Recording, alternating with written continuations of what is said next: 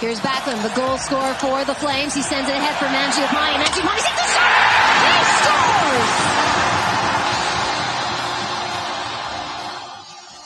Mangiapane ignites the mayhem here at the Scotiabank Saddledome as they pull ahead. It's now two to one. You're listening to BetQL Daily with Joe Ostrowski, Joe Gilio, and Aaron Hawksworth from BetQL. Welcome back, Welcome BetQL back. Daily, right here on the BetQL Network. Joe O, Joe G, and Hawksworth with you on a Thursday as we look forward to what could be a big elimination day in the first round of the NHL playoffs. Four series, four games tonight with a 3 2 advantage uh, in all of them. We get a four game six tonight. It's going to be a great night in hockey. And let's talk about it all. Michael Leboff of the Action Network joining us right now on the Roman guest line. Michael, before we get these particular games, these series, and everything uh, that we've seen so far, we've seen a lot of goal scoring so far in the first round. You know, unders in the NHL postseason have been more profitable last four or five years, but this first round has been a kind of carryover from the regular season where there are a lot of goal scoring. Are, have you been surprised by the amount of goals we've seen in the first round? Yes and no. I, I, I'm surprised because of the amount of power plays that are leading to goals more than um, the amount of scoring. I thought, um, you know, I, I, was hoping that if uh, there were, if the scoring went up, it was just because the, you know, like we saw during the regular season, the game was a little quicker than it's been, and it keeps getting quicker. Um, I'm a little disappointed with with the way that the playoffs have been called. I guess. Um, mm-hmm.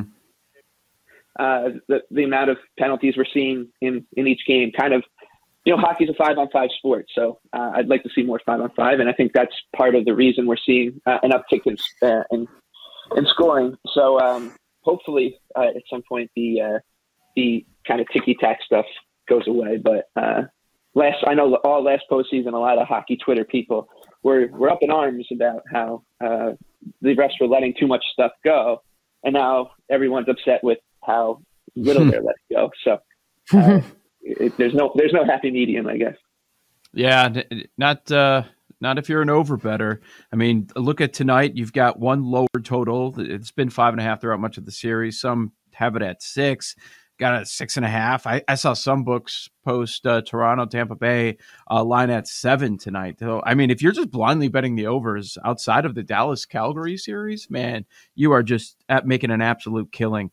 All right, we, we've uh, got Tampa Bay, Toronto. The line keeps going up. We know why. People keep betting on the Lightning because they're at home. They're in a desperate spot. And over the last three postseasons, they're a can't lose bet after losing a game. Are you buying in? Are you going to bet on the Lightning? I've been betting Tampa um, for most of the series uh, and every game actually two and so I'm two and three. Um, I think it's a little too high right now, but if, if it came back towards where it was for game minus 125. I would bet it. Um, and then, you know, conversely, like when they've, when they've been on the road and they've been around plus 115, 120, whatever, um, they've been closing at, I've been betting that as well. Cause I just, I view these games as pretty much coin flips with the Lightning having a, a little bit of an edge with their, uh, their goaltending and, and depth and, um, the ability to now match the Anthony Cirelli line against the Auston Matthews line because they have the less change at home is, is a huge deal. I mean, that's when when Lightning have been able to get that matchup. The the Matthews Marner line has really struggled, and if you take that line away, I mean, it's it's, it's a big big problem for Toronto.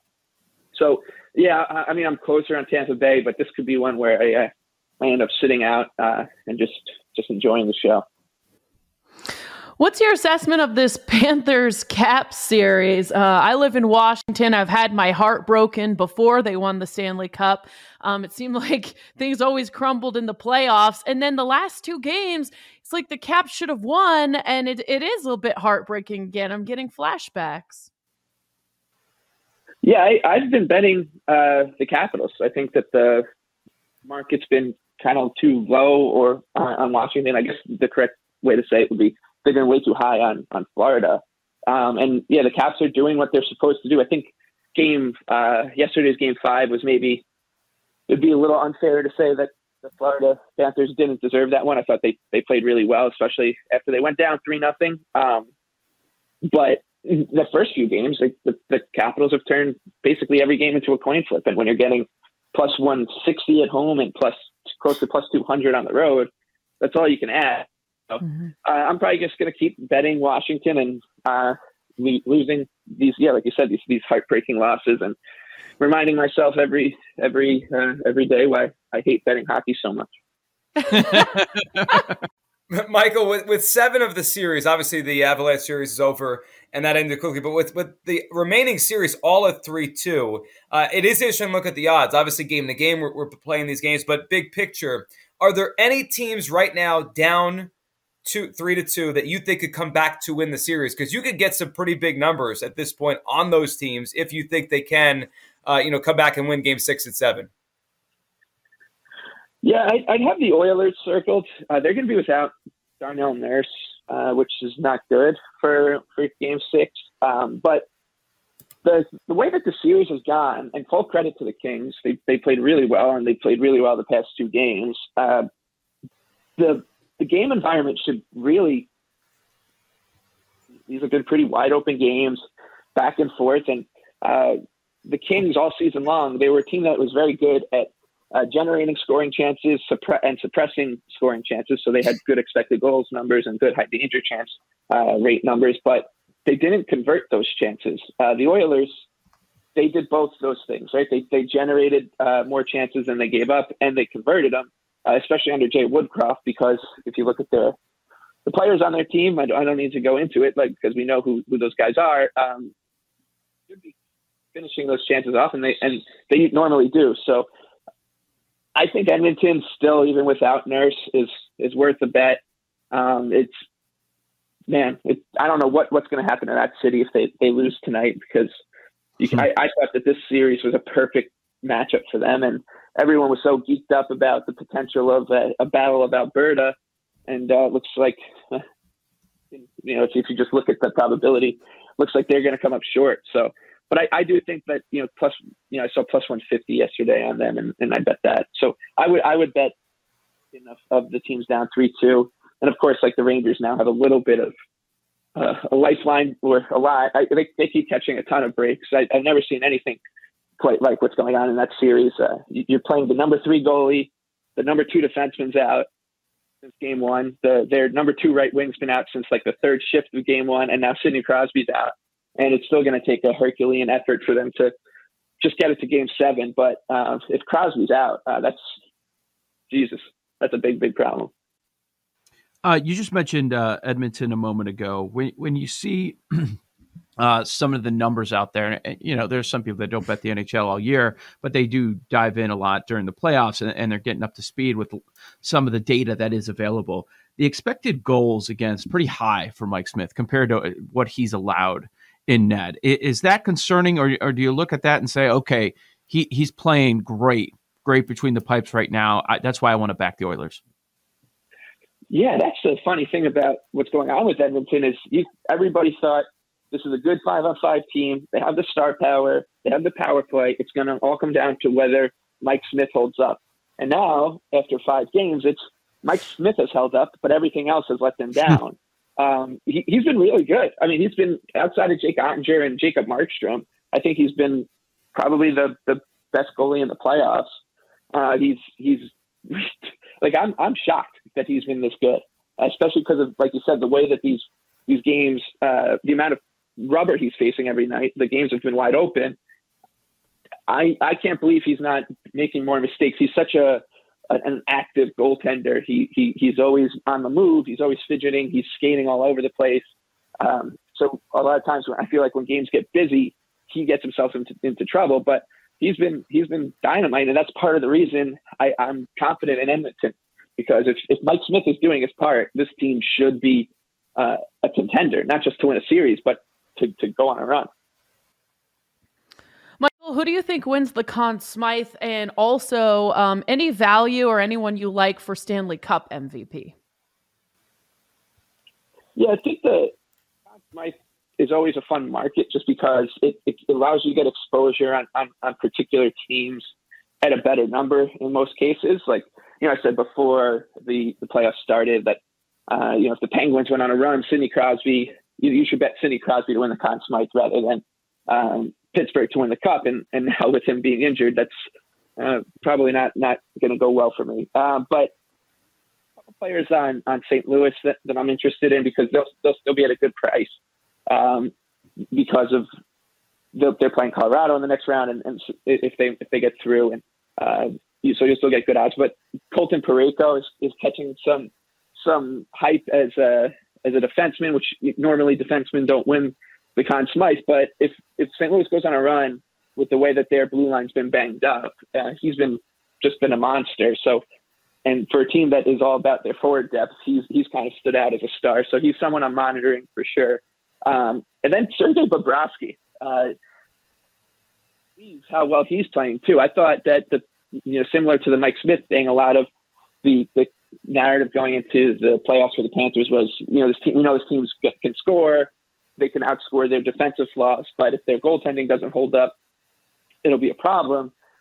And I assume that we to see Sergei Bobrovsky after uh, they lost Game Three, but Andrew Brunette stuck with him, and, and he's been good. And if this team does go on a run, like they're going to owe a bunch to him, and, and, their scoring is so spread out that um, I know Carter Verhaeghe had had a, a, terrific game last night, but uh, if if he can will them to this series and, and the next one and, and, and get them on a run, uh, he'll be interesting uh, in, in, as a as someone to monitor in, in the um, Conn Smythe market.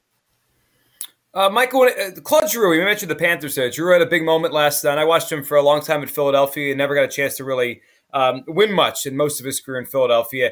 How how big of a difference maker do you think he's going to be? Obviously, was last night, but moving forward for the Panthers here, just adding him, you know, probably one of the, the biggest names moved the deadline this year. Giroux's uh, presence on the Panthers, how big of a deal is that for them as they try to move forward and, and make a run towards the Cup? Yeah, I think it's a huge deal, and for that maybe people don't realize, like we the Panthers already were so deep offensively they didn't really need somebody to come chip in another six or seven goals. But what they do need is they need someone who can win a big face-off. They need someone who can can read a play right, maybe break up a, a, a potential odd-man rush before it start, gets started through like maybe a fumbling puck at the at the blue line. So someone with that kind of veteran head, that that that presence is, is a huge deal for this team uh, because I just don't think their their DNA as a team is just go go north to south, go north to south, go north to south. Uh, and you know whatever comes of my risk here, if the, if it generates a, a three on two going the other way, you know, so be it, because we know we're going to get more three on twos uh, than the other team, or, or we'll score out more three on twos or two on ones than the other team will because our offensive talent. But in the playoffs, it's just a different. Right, we're seeing what the Capitals are doing to them, and they're doing a great job of just gumming up the neutral zone and and preventing those kind of uh, you know two on ones for the Panthers or odd man rushes for the Panthers. Uh, meanwhile, Florida's still trying to generate them, so they'll they'll they'll turn the puck over uh, at the red line or at the blue line, and, and Washington can go the other way. So with, with with Giroux, you're getting someone who, first of all, is coming from a, a different system, so he's not as he doesn't have that Florida Panther DNA in him yet. Or I mean, I'm sure he he does, but um, he also has been playing a much more conservative style of hockey for the past I don't know six years under Vigneault and, and then Mike Yeo. So he's someone who who's just will be able to kind of put out a fire before it gets out of control on the ice. And, and the Panthers really don't have uh, many players, especially forwards, uh, who will think like that. It's really something that, that we're getting seven game sixes, four four of them tonight. How many of these series are going seven? Well, if you, I, I like, I think Boston and Carolina like Boston. I, I think that even minus 130 is a, is a good price on them. Similar to what I was saying about Tampa Bay and Toronto, the ability to match that perfection line against whoever you want when you're at home is a huge deal. Um, they're the third best line in the NHL this season. They've probably been the best line in the NHL if you take all the last you know, six seasons together. It's it's been them for sure. Um, and in the playoffs, these kind of things matter, right? Like in the regular season, Detroit Red Wings came to Boston, and I thought I wouldn't really think, oh well, you know, he can get the matchup he wants at home. I, you know, that stuff just kind of doesn't matter. But when you're playing the same team over and over and over again, it does. Like you're looking for any edge you can because the market has, has already been set, uh, and and you know, just there's just a ton of money pushing numbers around. So um, I think that's a, an, an a edge here. And you know, obviously getting Charlie McAvoy back in the last game was a surprise, and he, he should hopefully be closer to 100 percent because he was sick uh, with COVID. It sounded like so. I, I like the Bruins at the price. I wouldn't go higher than minus one thirty. I think we'll get a game seven there. Uh, like I said, Maple Leafs and Lightning. I would lean towards uh, Tampa Bay at the price, but 130 maybe is a little uh, too high. I would play minus 125. I like St. Louis as a pick 'em, so that one won't go seven, and I like the Oilers. So three. That'll be great. Three, I'll, I'll, take three. Michael, we appreciate you hopping on. Michael Leboff, the Action Network on the Roman Guest Line. Get a free online evaluation and ongoing care for EDL from the comfort and privacy of your home. Go to getroman.com slash BetQL now to get $15 off your first month. That's getroman.com slash BetQL. On the other side, NFL schedule leaks, they are emerging. We'll hit those and what we know already right here on BetQL Daily. These Joes are helping you bet like a pro. It's Joe Ostrowski, Joe Gilio, and Aaron Hawksworth on BetQL Daily from BetQL.